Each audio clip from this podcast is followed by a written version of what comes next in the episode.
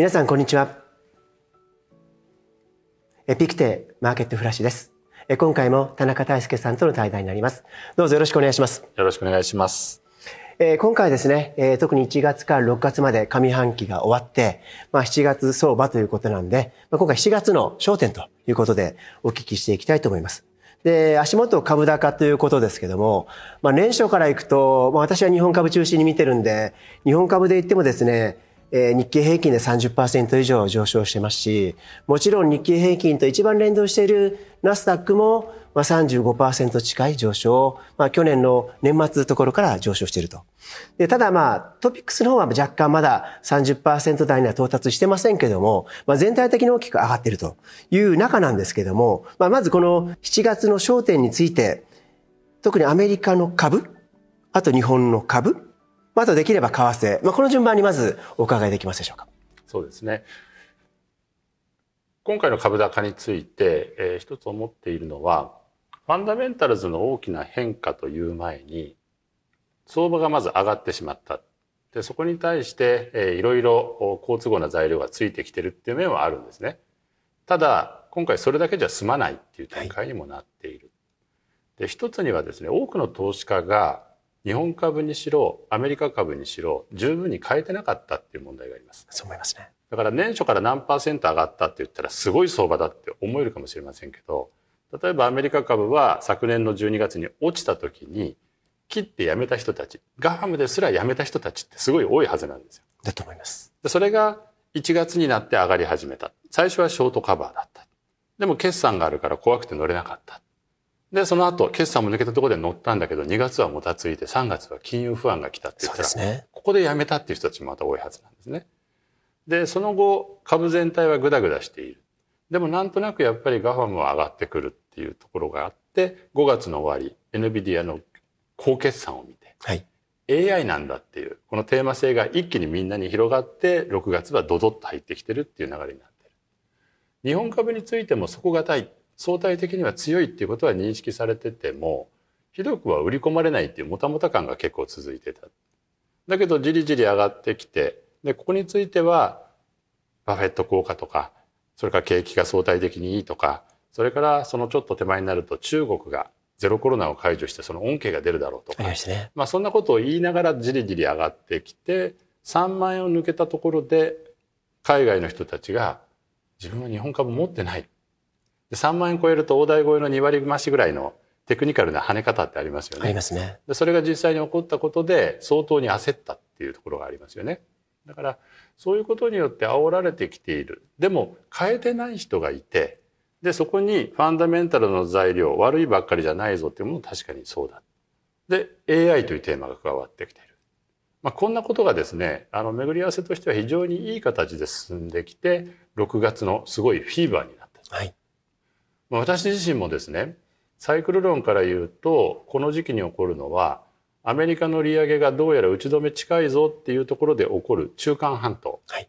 落ちてくる相場、逆金融相場で落ちてきたものが金利上がらないんだっていうのが近づいてきた時に持ち直していくっていう、このプロセスとしてまず見てきたんですね。で、5月まではサマーラリーぐらいまで行ってくれれば嬉しいんだけどっていう、このぐらいの感じのもたもたした感じで見てたのが、6月に AI というテーマが加わってボンときた。はい、これはちょっとした大相場になるかもしれない。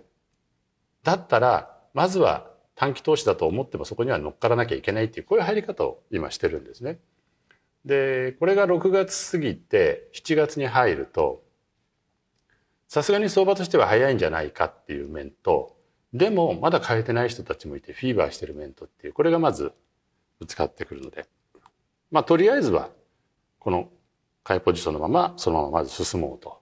いうことでこう見てはいるんです。で、もう一つは先ほど来申し上げている経済の実際の姿っていうものが、今は株が上がってるから何でもかんでもいいという方に来ている。例えば一番懸念されている信用問題、はい、3月に銀行不安があって、あれ以降貸し出しが伸びなくなってきて、資金繰りに窮したところが出てくるんじゃないか、それによってアメリカ経済悪化するんじゃないかっていう見通しですね。で、債券市場の人たちは今でも中期的に、例えば半年とかですね、1年後ぐらいにかけて景気は後退するんじゃないかって見通しの人は相当いると思います。で、株の人たちも5月ぐらいまではそう思ってる人たちが結構いた。だけど株が上がっていることでとりあえず今それ置いといて、景気はこのまま悪化しても浅かろうっていう、こんな感じの話になってきてるんですね。でこういうふうな逆風が具体的に見えてくるっていうのは、7月中じゃまだなかろうという話になると、ファンダメンタルズの逆風はない、フィーバーは続いている、この展開の中で、とりあえずは乗る。でもテクニカルには結構過熱感も出てくるので、後半半ばに、7月半ばに CPI がある。でインフレ統計が出てきて、で後半には決算が進む。そして下旬には FOMC があるっていう、この流れの中でここをどうこなしていくかっていうことを見ながら、とりあえずこの短期相場が上中旬までなのか、ここを乗り切って8月まで入れるのかっていうところまでを密に見ながら追いかけていくっていう、こんな感じで思ってるんですよね。そうするとアメリカ株は今上昇、まだ今特に6月中旬に1回ピークをつけたように見えましたけれども、また今7月の初日ということですけれども、トピックスは年初来高値を更新で、日経平均もですね年初来高値をもう更新する勢いということで、まさに4月相場サマーラリカというところになっています。そういった中で今アメリカの話いただきましたけれども、日本株とこのアメリカ株の違いっていうのは7月についてはいかがでしょうか。やっぱり景気の見方、アメリカについては今株式市場は楽観に傾いているとは言っても、どうしても高金利で逆イールドであるっていうところからすると、例えばいろんな景気後退指標ってありますよね。はい、ああいうのを見ていても7割方は景気後退だとか、こういう尺度は出ている。そうすると、そういう警戒感はどっか根っこにはあるっていうことからすると、日本については目先景気はやっぱり緩やかでも上向きなんだろうっていう話にはなってくるわけです。でインバウンドもある、消費もなんとかなりそ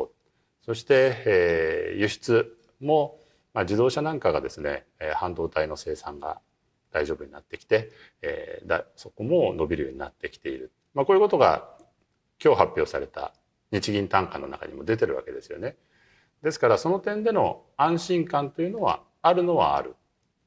ただここもそのちょっと手前の段階でぐずぐずしている時には、株価は上を抜けきれないっていう段階で日本の成長性については疑問があった。賃金がこれからはどんどん上がっていくんだっていう話に株が上がってくるとなりますけれども、その前には本当にこれが続くのかどうかってことについても疑問符がついていた。だからここら辺はですね心理的に株価次第で変わってしまうというところがある。でも日本の場合もう一つ見なきゃいけないのは、横並びでなんとなくみんなが動き出したって言ったら本当に全員が動き出すっていう、こういうところがありますよね。だからその点では欧米等に対しての先行き不安からすると、日本についてはそれ自体は何か特別に物事が悪化していくっていうふうではないということなんですね。ただ私がいつも気にしているのは、その中でもどうしてもやっぱりアメリカの景気がおかしいって話になった時には、金利の先安感とともに円高になる。これだけでですねやっぱり日本株は頭を打たれてしまうというところがあるんですよね。ですからどうしてもアメリカの景気について金利面から後退シナリオっていうものをある程度頭に残しておかなきゃいけないっていうことからすると、日本株もその影響は免れないだろうっていう思いで見てると。だから7月中はあえて言うならばアメリカ株よりも先にどんどん上がってきて、でしかもそれを外国人が主導で買ってきた。その外国人が少し売り手に回ってるっていうことからすると、テクニカルにもちょっと上下動しやすい、必ずしも一本調子で上がれないっていうリズム感っていうのはアメリカ株よりもちょっと先に出るんじゃないかっていう思いで見てはいるんです。そうだと思います。6月16日までの週の発表したところでいくと、海外投資家の買いがストップしたということなので、これをもって海外投資家の第一弾の買いが終わったんだという見方がですね、マーケットでもですね、一回は浸透し始めています。ただ、もう一回買いますかってところについては、まさに今言われた話がポイントになって、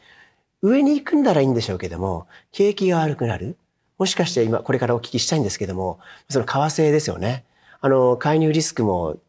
今言われてますけども、これ145円を大きく超えるかどうか、さすがにこれ以上、為替の円安効果ないだろうね。すると、これ以上の情報修正もなかなかしづらい。ただし、足元でいくと、企業の業績の予想は、とりあえず少しまた右上がり、上がっているように見えるんで、これがどうかっていうのが多分、今、大輔さんのお話を聞くと、アメリカの影響を受けるんだなと。そんな感じを持ってますが、その為替について、さらに言及いただけますでしょうか。うん。このドル円については、少しかさ上げされているところがあるんですね。はい、で、理由の一つは、アメリカの金利がやっぱりもう1段2段上がるんだという話になって、長期金利もしっかり、短期金利が1段2段上がるっていう、こういう想定のもとにまずドル円が上がるっていうところがあるんですけども、プラスアルファはもっと上がってるんですよね。で、これどこから来てるかっていうと、アメリカ以上にユーロ圏であるとかイギリスであるとか、その他の主要国の金利がもっと早く高く上がりそう。で、こうなったことでドルがそれらの通貨に対しては劣勢になっている。でもそのドルも金利が上がるから、ドル円に対しては強い。で、一方でユーロとかも上がるんだったら、ユーロ買いだっていう時に、売り通貨何って言ったらドルじゃないんですよね。金利が一番上がりそうもない、やっぱり円なんですね。だからそういうクロス通貨の上昇で円安が進んでるっていう部分がもう一つかさ上げされている。で、こうなってくると、リズムとしてですね、見た時に、まず金利そのものは打ち止め感というのはここ 1,2 ヶ月ですぐ出るわけではなかろうという点では支えられてきます。はい、でもこのちょっとちぐはぐした上昇の中で為替介入があるんじゃないかとか、あるいはここまで円安が来て7月にもう日銀が YCC の見直しぐらいのことはするんじゃないかとか、こういうことが出てきたら、いろいろそこで投機筋もポジションぐらつかせるっていう展開にはなってくるので。ここから先ですね、どんどん勢いよく上がっていくっていう展開ではない。そうすると、そこからの株価の下支え効果っていうのは、その分はちょっと割り引いて見ておいた方がいいというところまでは来ますよね。じゃあ、すぐさま悲観的かというとそうではなくて、テクニカルに例えば落ちたとしても、そこで初めて海外勢のうち、まだ出遅れて買えてない人たちどうするんだろうっていうのは、そこで初めてチェックする話になるので。そうだと思いますね。ですから、ここですぐさま悲観的にもう、はい、おしまいとかっていう話ではないわけで、欧米株、アメリカ株もしっかりで、日本株も、その点では、下は下で支えられるんだけれども、ちょっと様子見になる可能性が徐々に出てくるんだろうっていう、こんな感じだと思いますよね。そうしますと、今日冒頭いただいた、その7月のアメリカの経済指標、あとはその7月月末の FOMC、あとは日銀の政策決定会合の YCC どうするかも含めて、このあたりを睨みながらどこまで変えるかという展開になると、そんなイメージでしょうか。そうですね。で、ファンダメンタルズがここでですね、結論が出るということはまずないだろうと思います。はい、やっぱりまだまだですね、景気についてアメリカはサービス業がしっかりしている。はい、で、これについても陰りが出るのか底堅くいくのかっていうことを見ながら、ぐずぐずどっちなんだっていう時期は過ごすと思うんですね。それから雇用についても、だんだん求人求職のその比率が緩和されてきたとしても、はい、それでもやっぱり求人が強いという状況は変わらず残っていく。そうすると、この状況で賃金果たしてどこまで下がれるの、インフレどこまで下がれるのって話もくすぶっていく。はい、で、これに対してですね、本当に逆風しっぺ返しっていうのは信用問題から来るんだろうというふうには思ってるんです。で、下げ渋ってはいるけれども、頭打ちになっている銀行貸し出し、アメリカのですね、こういったものが果たして、この先どっちに解釈されるのって話はずっと延々繰り返されるんですけれども、ね、あるところで大所の破綻がまた起こったとか、こういうことが起こると一気にセンチメントは変わるんだろうと思います。はい、それが例えば7月株頑張ってた、で経済指標もなんとかぐずぐずしながら乗り切った、8月の頭ぐらいまで頑張ったけれども夏休みに入る、それからジャクソンホールがあるっていうあたりでぐらぐらして、でよくある9月ぐらいに相場がもたついてるっていう、こういう時期になんとなくファンダメンタルズについての見直しがガッとくると、やっぱり調整が入りやすいっていうことにもなってきてってことですよね。で、それでじゃあ相場が終わるかっていうと、そうじゃなくて、ここもですね、下がったことで初めて株式市場って悪いサイドの材料をみんなで語り始めるので、はい、それを見てどのぐらいこれ深刻な問題なんだろう、この後景気後退って本当に起こるんだろうか、起こった場合にどのぐらい深いんだろうか浅いんだろうかっていう、こういうののチェック場面になってくるっていうことですね。だからこういう時間の流れの中で整理をしていくと、7月中はとにかく今上がっているもののモメンタムがそういう経済指標だの政策イベントとかにぶつかりながら、短期的なあやとしてどれだけ伸びていけるのか、どこで頭コツッと打たれてちょっとだれたりしながらその次の展開を待つことになるのかっていう、こういう時期だと思ってるんです。そうすると7月はどこまで今持ってるポジションのリターンを積み上げることができますかと。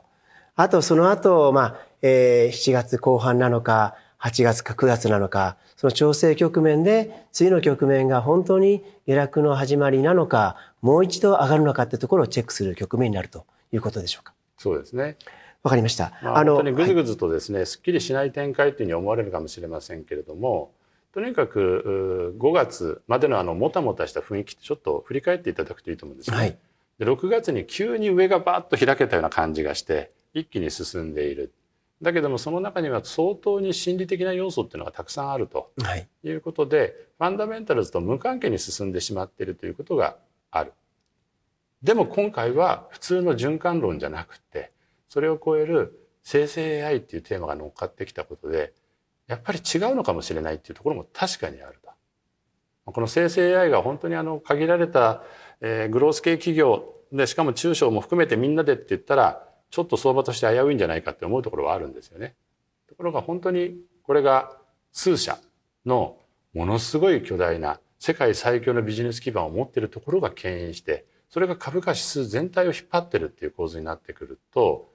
私がやっているマクロの分析だけでは済まないっていう、こういう領域にあるので、そこの相場についてはどっかしら片足入れとかなきゃいけないっていう、こういう思いで今やってるんですよね。おっしゃるとおり、その可能性も十分ありますし、これはどうなるか将来は私も確定はできませんけれども、両方可能性はあると思っています。そうした中で今アメリカの経済の話、ファンダメンタルいただきましたけれども、あと中国とかヨーロッパとか日本とか、もう少し広げてお願いできますか。そうですね。ここも本当に特徴的だったのは、6月の下旬に数日日本株がドンと落ちましたと、はい、あの日あたりはもう市況欄見ると中国経済の悪化、ヨーロッパの悪化みたいな、こんな話ばっかりだったんですよね。結構ね、中国に期待しているエコノミスト、投資家、ファンドマネージャー多かったと思うので、多分それがっかりだったと思いますね。ただ中国がどうも伸び悩んでるっていうのはそれよりも前からずっと分かってることですね。で1月2月になんか中国ゼロコロナ解除して良くなりそうって話になって、これが日本株にプラスだってわーっと言ってた時期がありますよね。ありましたね。でやっぱり株がしっかりしてるとそういう話なんですけれども、株がその後上がってきてる間ちょっと中国の問題置いといて、はい、でもなんか景気悪そうだねって言ってた。それが今度日本株が下がった途端に中国経済の懸念がっていうことが前面に出てくる。これがいつもの株式市場の情報解釈なので、頭の中に入れておかなきゃいけないのは、中国は確かにゼロコロナ解除で落ちたところからのこの戻り、これ自体は最初早く出ますと、はい、ただ巡航軌道、経済の巡航軌道に対して戻れるかどうかっていう、ここのもたつきの部分で不動産おかしいじゃないか、若年層の労働者すごい高いって言ってるけどなんか経済指標ちぐはぐじゃないか、うまくいろんなものが自律的に回ってないんじゃないかってことは見えてくるわけですよね。ですから結構深刻な問題をはらんでるのかもしれない、そういう目で見るんですけれども、ここでまた中国はだから危機で危ないっていうのもまた言い過ぎで、そこは言い過ぎなんですね。はい、やっぱり西側は市場経済で不動産がおかしい、あそこがおかしいとかっていうと、そこの市場が暴落したりしますよね。でそこから始まってどんどん不良債権が広がってみたいなことになるんですけれども、そういう市場取引に制限がかかっている。実際には市況が悪くても数字をそのまま公表しない。それから西側のようにそういう事態になった時に最後は公的資金使わなきゃいけないという時に、民主主義的な話し合いのプロセスでは金儲けしてあいつらを救うのかみたいなことを言ってるうちにお金が出ない、それで後手に回るっていうのがありますけど、はい、中国は鶴の一声でお金入れられるんですよね。ですから問題は多い。だけれどもそれによってすぐダムが瓦解するような危機っていう話になるのかっていうと、中国は違うんだと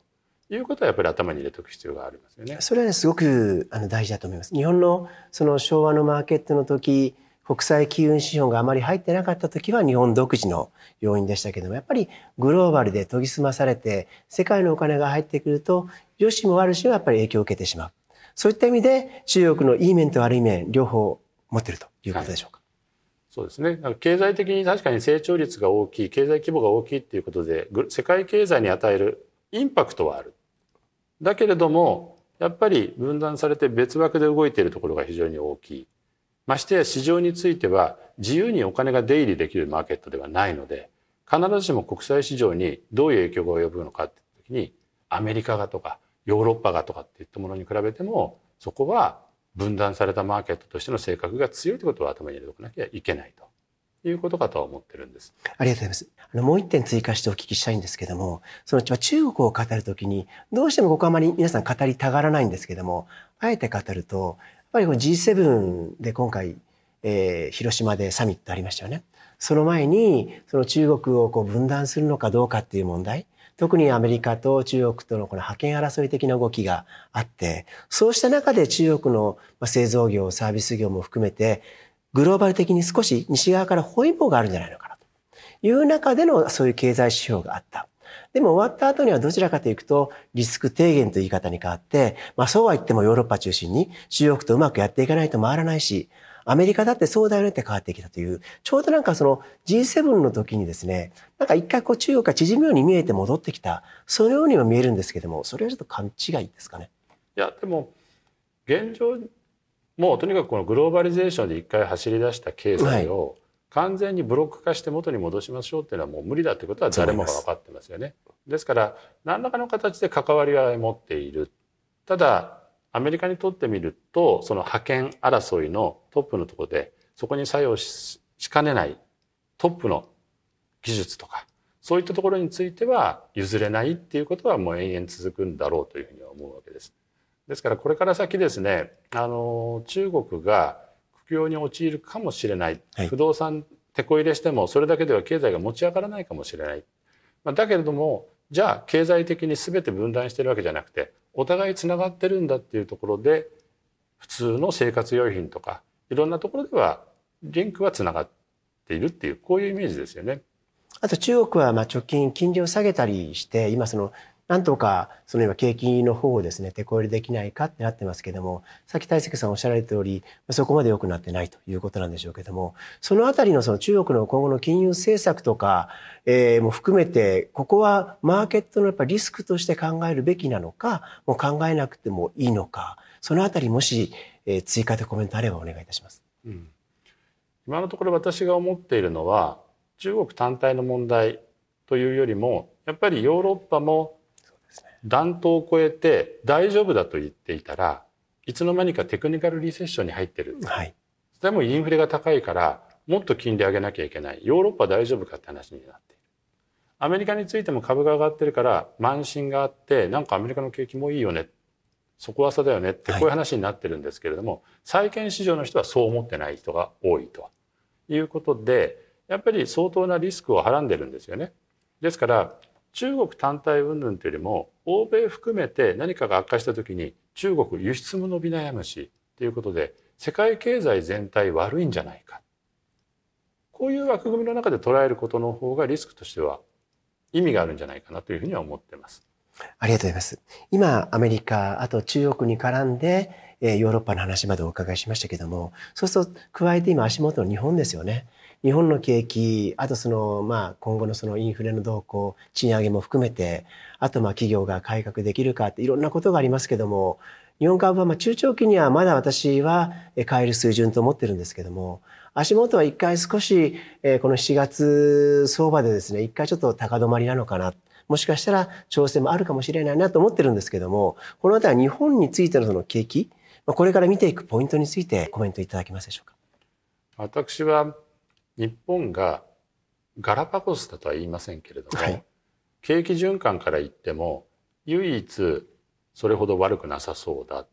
それから日銀政策、金融政策についても他がどんどん引き締めているのに緩和を継続しそうだ、せいぜいどっかで YCC 見直しって言ってマーケットを驚かすかもしれませんけども、それは実質的な引き締めの意味がないという趣旨でやるものだろうと思うんですね。そうでしょうね。で、こういう状況にあって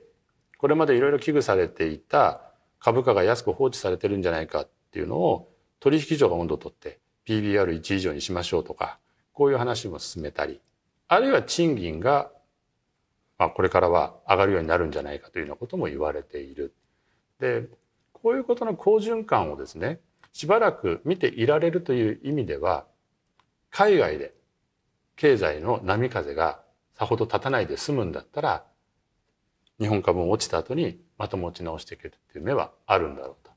問題はですねやっぱり日本は国としての成長率が低い、はい、海外経済の動向が日本経済のサイクルそのものに相当響いてくる。でその時に海外経済悪いって言われたら円高になって円安で株が底上げされている部分はなくなってしまうっていうこの展開のリスクっていうのは常にあるんで自律的に日本がどう動いてるっていうことよりも多律的にどうなってるんだっていうことは常に見ていかなきゃいけないっていうそういう経済だということでもあるんですよね。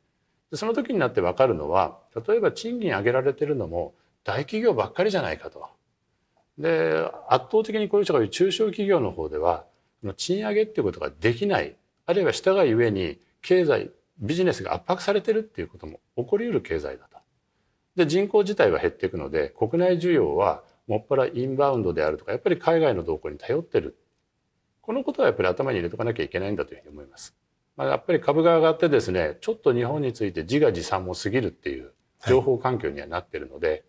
冷静に日本の身の丈っていうことについて理解した上で株の上昇力っていうものを見ていくことが必要だというふうに考えています。はい、大輔さんありがとうございました。次回もどうぞよろしくお願いいたします。